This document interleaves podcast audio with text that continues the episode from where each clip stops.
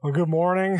As we uh, come to the end of summer, unfortunately, we're going to keep on. Um, I know that's that's a sore subject to start on, isn't it? Um, we're going to continue in our summer in the Psalms. Uh, so I invite you to take your Bibles, turn with me to Psalm 91, is where we're going to be camping out today. Um, if you have just gotten plugged in recently uh, and you're unfamiliar with the staff here at FAC, uh, my name is Mike Kaczorowski. I'm one of the pastors here. Um, I oversee all of our middle school and high school students, um, and I'll get the honor of sharing God's word with you um, this morning. Uh, and this morning, I do have to give a lot of credit to uh, a pastor by the name of Tim Keller. Uh, if you're unfamiliar with him, he's a pastor up in New York. Uh, a good deal of influence from uh, Tim Keller. Uh, he had a great deal of influence on the sermon this morning. a lot of his thoughts have creeped into the sermon, and so I just want to give credit where credit is due, as he's helped me out quite a bit on this one. Um, so Psalm 91, we're going to read together, and then I'll pray and we'll begin. Psalm 91. He who dwells in the shelter of the Most High will abide in the shadow of the Almighty. I will say to the Lord, my refuge and my fortress, my God in whom I trust. For he will deliver you from the snare of the fowler and from the deadly pestilence. He will cover you with his pinions, uh, and under his wings you will find refuge. His faithfulness is a shield and a buckler. You will not fear the terror of the night nor the error, arrow that flies by day, nor the pestilence that stalks in darkness, nor the destruction that wastes at noonday. A thousand may fall at your side, ten thousand at your right hand, but it will not come near you. You will only look with your eyes and see the recompense of the wicked. Because you have made the Lord your dwelling place, the Most High, who is my refuge, no evil shall be allowed to befall you, no plague come near your tent. For he will command his angels concerning you to guard you in all your ways. On their hands they will bear you up, lest you strike your foot against a stone.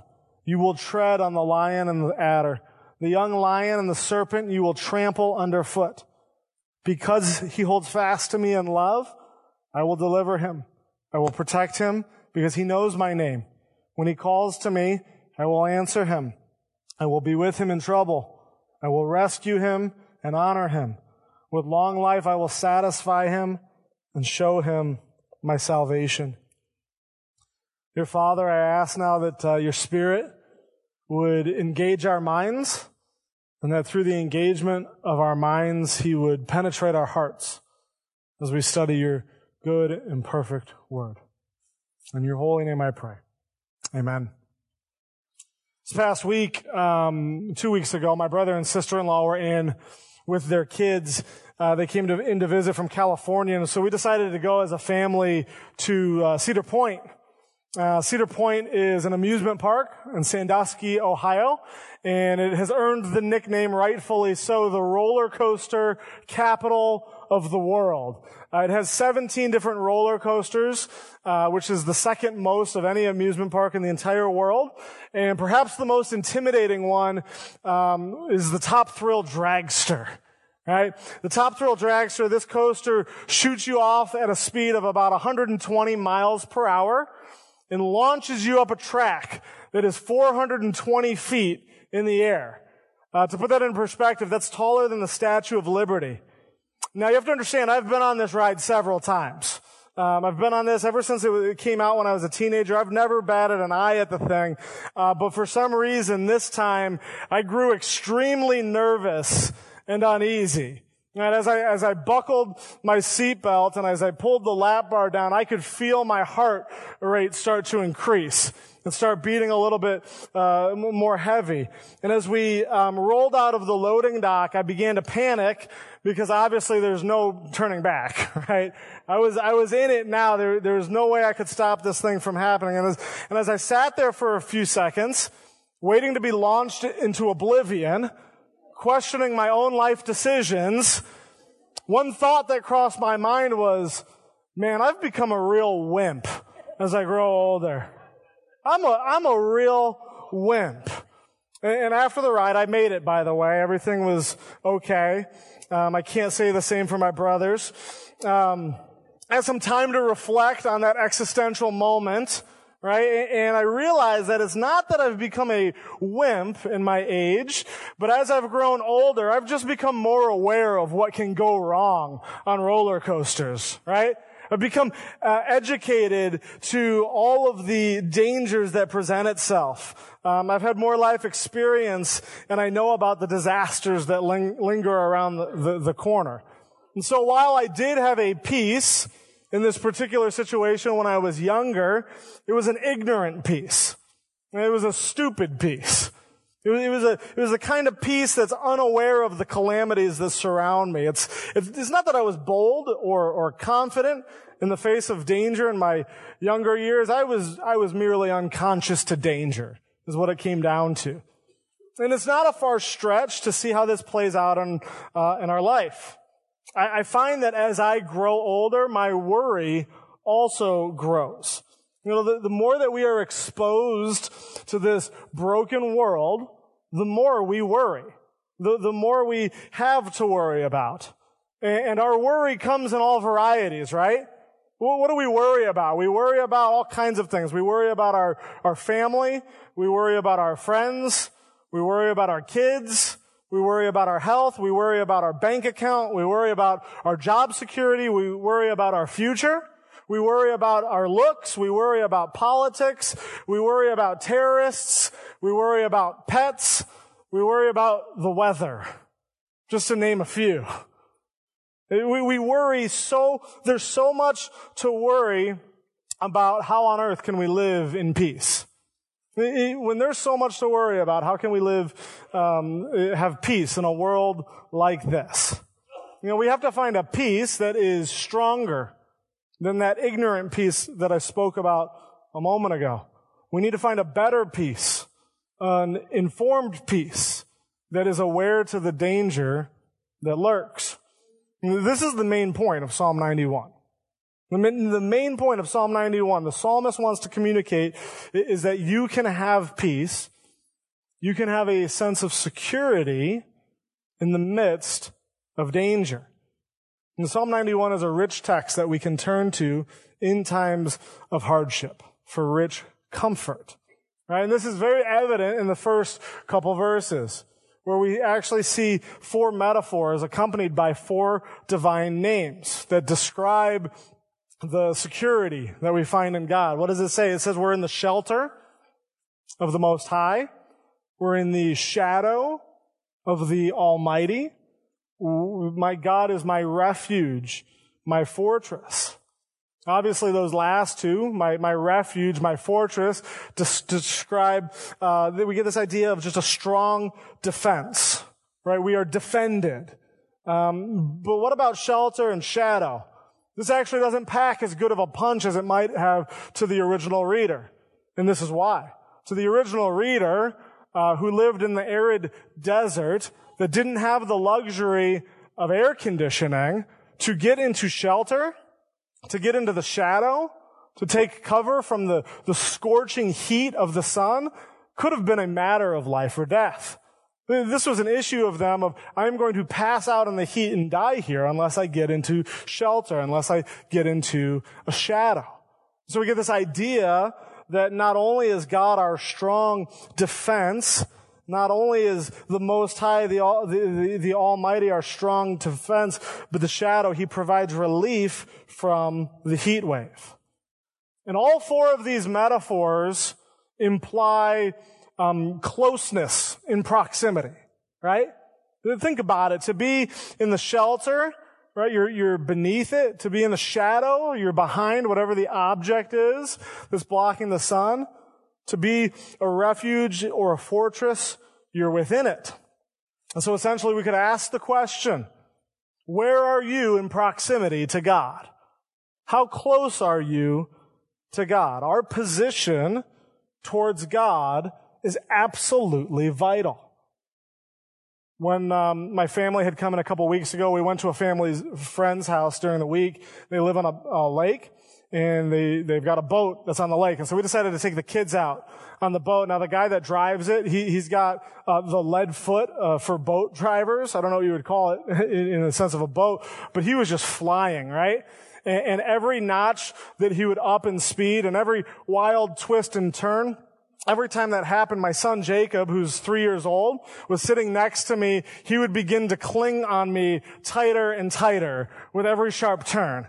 Right? And he, he actually got to the point where he is like burying his head behind my back. He's taking cover because in his mind, he didn't articulate this, but in his mind, he knows that uh, my father is my shelter. He is my refuge. He is, he is safety, right? He embodies safety. And so the closer that I am to him, the more safe and secure I feel, right?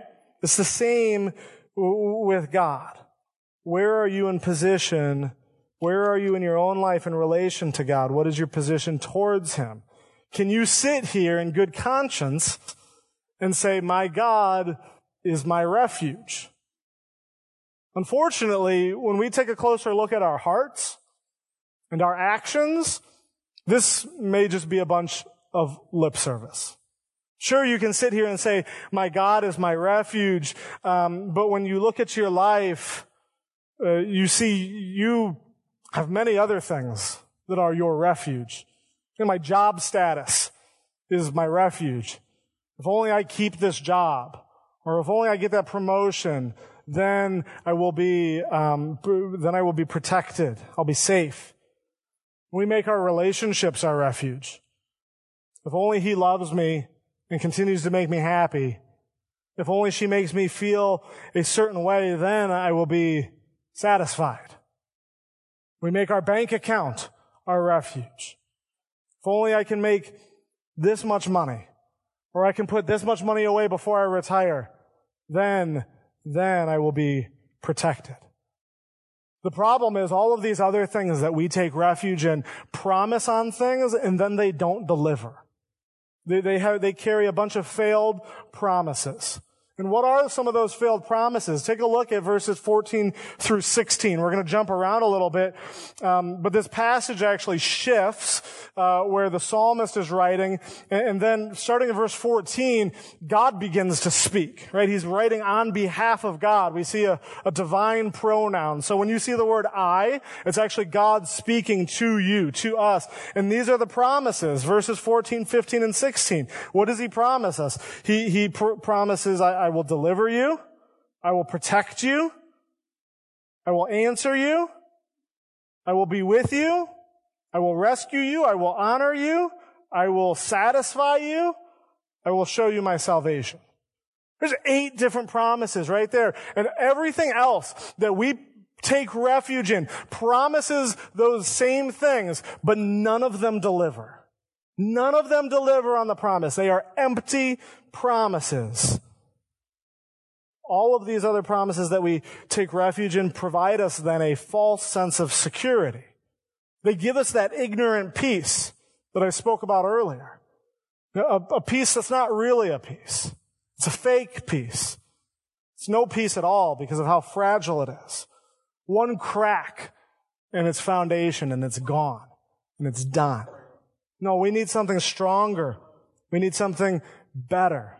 And that's what we see in verses 3 through 13, just the, the, the, refuge, that, that shelter described through God, the type of refuge that we have in God.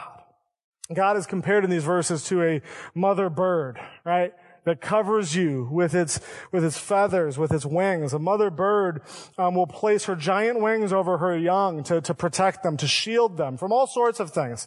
Rain, the sun, hail, uh, predators, anything that you can imagine. The mother bird spreads the wings out, takes on the, the elements herself so that she can protect her young.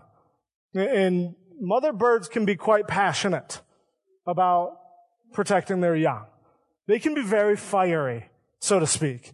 I had an experience one time and an encounter with a mother goose protecting her young, and I'm just gonna say that I learned my lesson the hard way. And we're gonna stop that story right there. They're feisty. They get angry. They don't back down.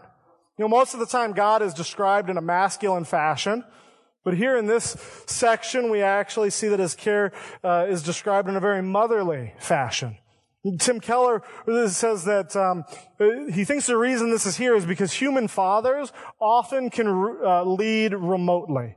Right? They can be isolated uh, in their leadership. And so this is really the scripture saying that, that, that, God is the best father that you could, could possibly have. Right? He's the, he's the perfect father who is also tender in his care.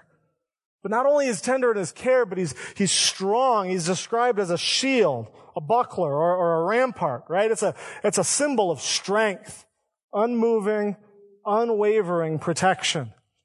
What verse 4 is doing, it's combining the warm protectiveness of uh, a mother bird with the hard, unyielding strength of armor. Once again, there is peace. There is protection. There is a shelter in times of danger. So as we move on, I want to make a few observations about this passage. The first is that you will notice that the terror described is very real. The threat is real. In verse 3, we're told that he will deliver you from the snare of the fowler.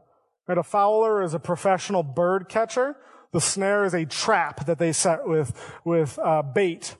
And this is implying that we've been caught by the snare. We are experiencing the snare. If he has to rescue us out of the snare, then that means we are in the snare itself, right? There is terror in the night.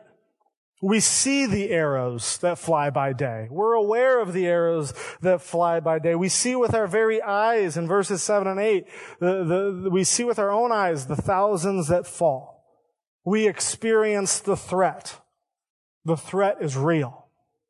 And we're reminded of this uh, in Ephesians when Paul describes our threat, our struggle. This is what he says in Ephesians 6:12. For our struggle is not against flesh and blood, but against the rulers, against the authorities, against the powers of this dark world, and against the spiritual forces of evil in the heavenly realms. We are fighting a spiritual war. We are in the midst of battle. And we have no idea how powerful the rulers, the authorities, and the powers of this dark world are. There are spiritual forces at hand we're in the midst of battling them, and some of us need to wake up and see what's really going on here. Some of us truly don't understand what's at stake because we are blind to such terror. Especially in this country, we live, we live comfortable, secure, easy spiritual lives. We're comfortable. We're secure. It's easy. But you see, our comfort is misleading. Our security is fabricated and our ease is fake because there's a spiritual war happening in this world, in this country, in this city, in our hearts. Now, as scary as it is, although the terror of the night is very real, if you have a relationship with God through Jesus, you don't have to be afraid. You don't have to worry. And I suppose that's the second observation. Yes, there is calamity. There is a threat, but don't fear. I see some of you are on this end of the, the spectrum where you don't realize really what's going on. How bad these things really are. The, the terror of the night, you're just oblivious to it. However, the pendulum does swing to the other way. And some of you are very aware. And some of you worry all the time. And some of you are very concerned about what is going on in this world, in this country, in our own hearts. And you worry all the time and it cripples you, scares you. It's debilitating. And I see it. It, it saps the life out of you because you're thinking too much about the danger and the threats. And so if you're in that boat, you have to understand that yes, there is plenty to be worried about. Yes, there is danger out there, but you will be safe from it. This is a promise in verses 9 and 10. If you make God my refuge, no danger will befall me. While you experience danger, while you experience danger, you won't fall to it. You know, to experience danger and falling to danger are two dramatically different things. God never promises you in this life that you, uh, He never promises the absence of terror, but He does promise you protection from it. He does promise you protection in the face of it. He never promises that you're not going to walk through the furnace, but He does promise that He's going to walk with you through it. He's going to be there with you. Psalm 23, right? Well, probably the most famous psalm of all. I will walk through the valley of the shadow of death, but I'm comforted. Why? Because his rod and his staff, they comfort me. Who's leading me through the valley of the shadow of death? God is. God is. You're going to experience it, but you won't fall to it. We see this further in verse 13. It builds, right? The, the psalmist gives two images that are often associated with the devil. It's, it's an adder in the ESV, uh, which would be a cobra, right? A snake, um, and a lion, a roaring lion. The cobra, obviously, we get that imagery, uh, especially from Genesis 3. The roaring lion, you can actually look at 1 Peter 5 8, where he's described like this. It says this, be alert and sober minded. Your enemy, the devil, prowls around like a roaring lion looking for someone to devour. Now, it sounds threatening like we've always said, already said, but what's the promise that we have in verse 13? We are promised that we are going to walk all over the cobra and the lion. We're going to trample the cobra and the lion underfoot. They're going to be trampled under our feet. We get this picture that we're not merely um, survivors just making it out of this catastrophic event. No, we're actually victors. As Romans 8 says, we are more than conquerors. It's not that we're just going to merely make it. No, we're going to come out victorious and strong through Jesus. Now, before I go any further, it's important to note that we could make this psalm say something very, very dangerous. Right? There is a face value meaning to this psalm that simply isn't true. It would be easy to read this passage like this and ignorantly believe that as long as I trust in God, nothing bad is ever going to happen to me. Well, look what it says. It says no evil will ever befall me, right? No plague is going to come into my tent. His angels are going to protect me from e- even falling. Sounds like, according to Tim Keller, it looks like we're not even going to stub our toe. Right? There's, there's never going to be anything wrong that happens to us if I trust in God. But my challenge is, what if it doesn't? What if those things don't happen? What if I do fall? What if I do suffer? What then? This is a false interpretation that the believer won't suffer.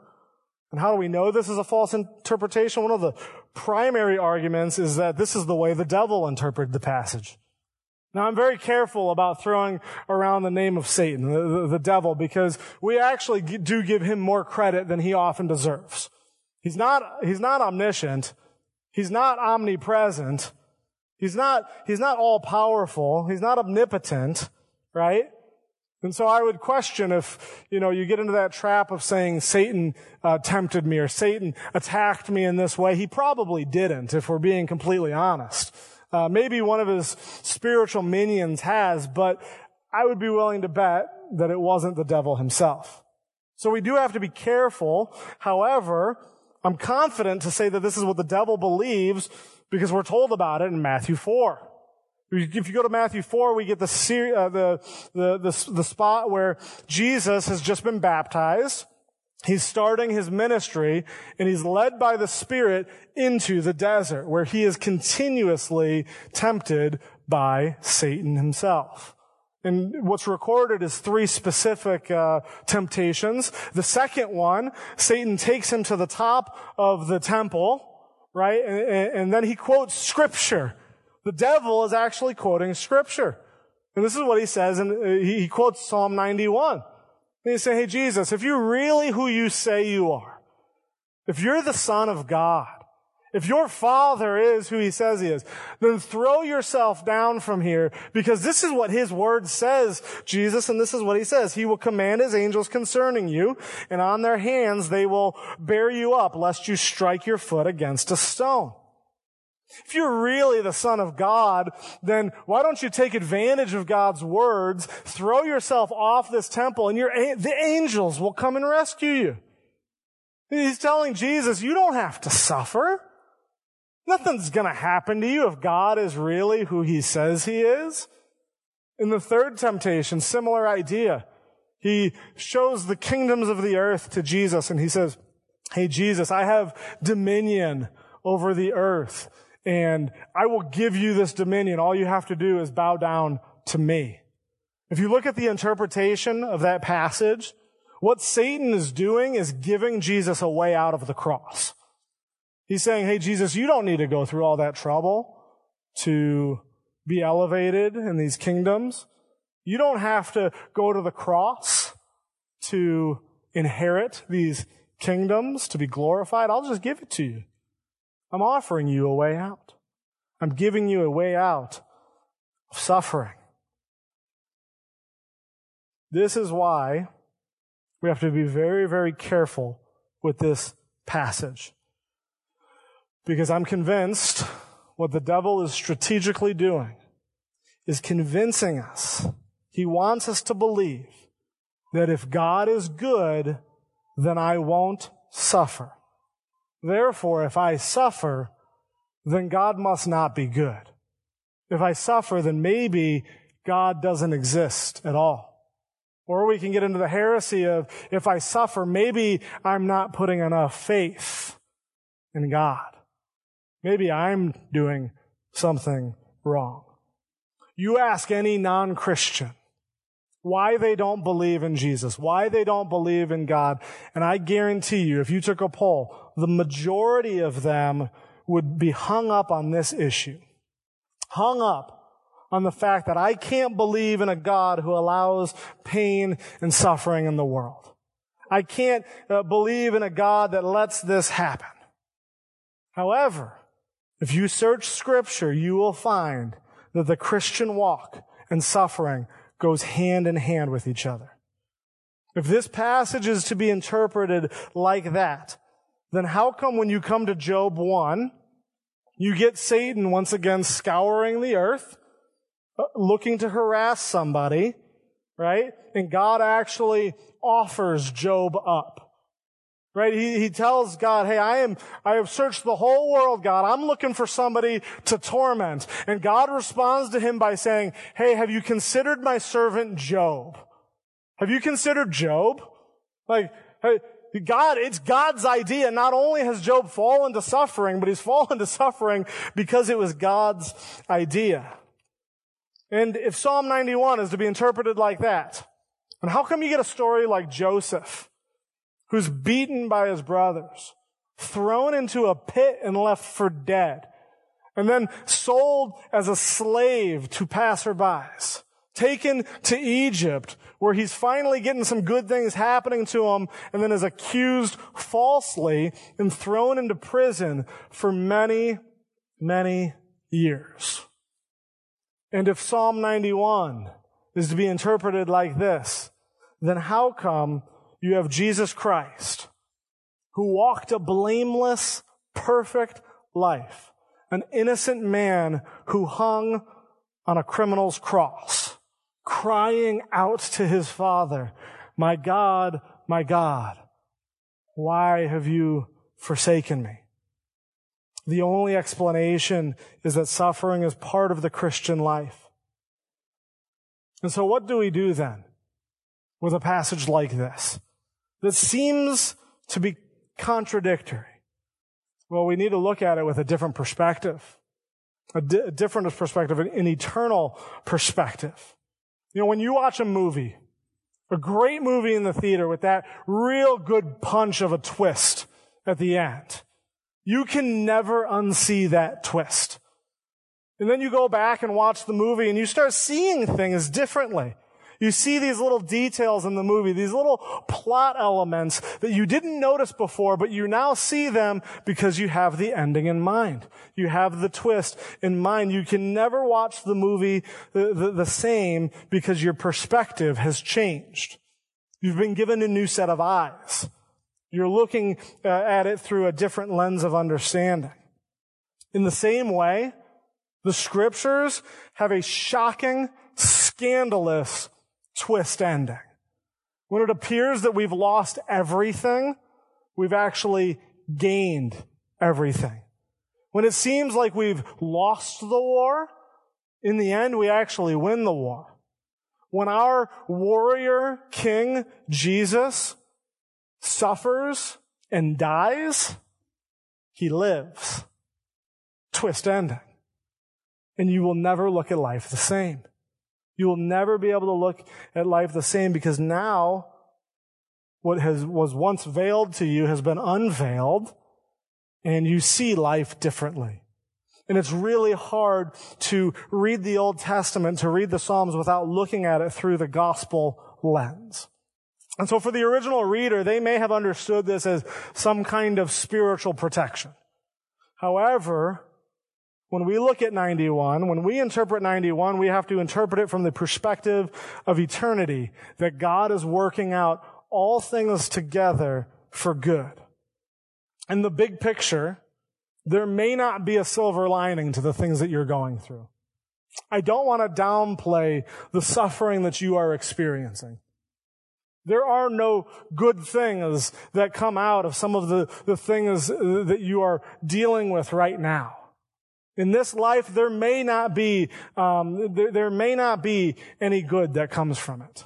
From your health issues, from your financial issues, you can try and be optimistic and look for the silver lining, but I'm here to tell you, it just might be bad. It might just be something that you are going through that is bad. However, while there is no silver lining in the immediate sense, there is hope in the eternal sense. Ultimately, whatever you go through, no evil will befall you.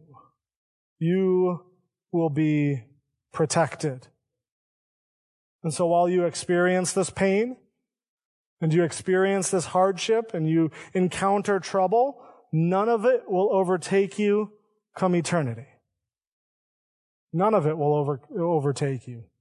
And we're reminded of this in 1 Corinthians 15 that even death, what's described as our final enemy, is going to be destroyed. And not only is it going to be destroyed, but it's the method that God uses to glorify himself by raising you up. I think a great passage to kind of cross reference comes in Luke 21.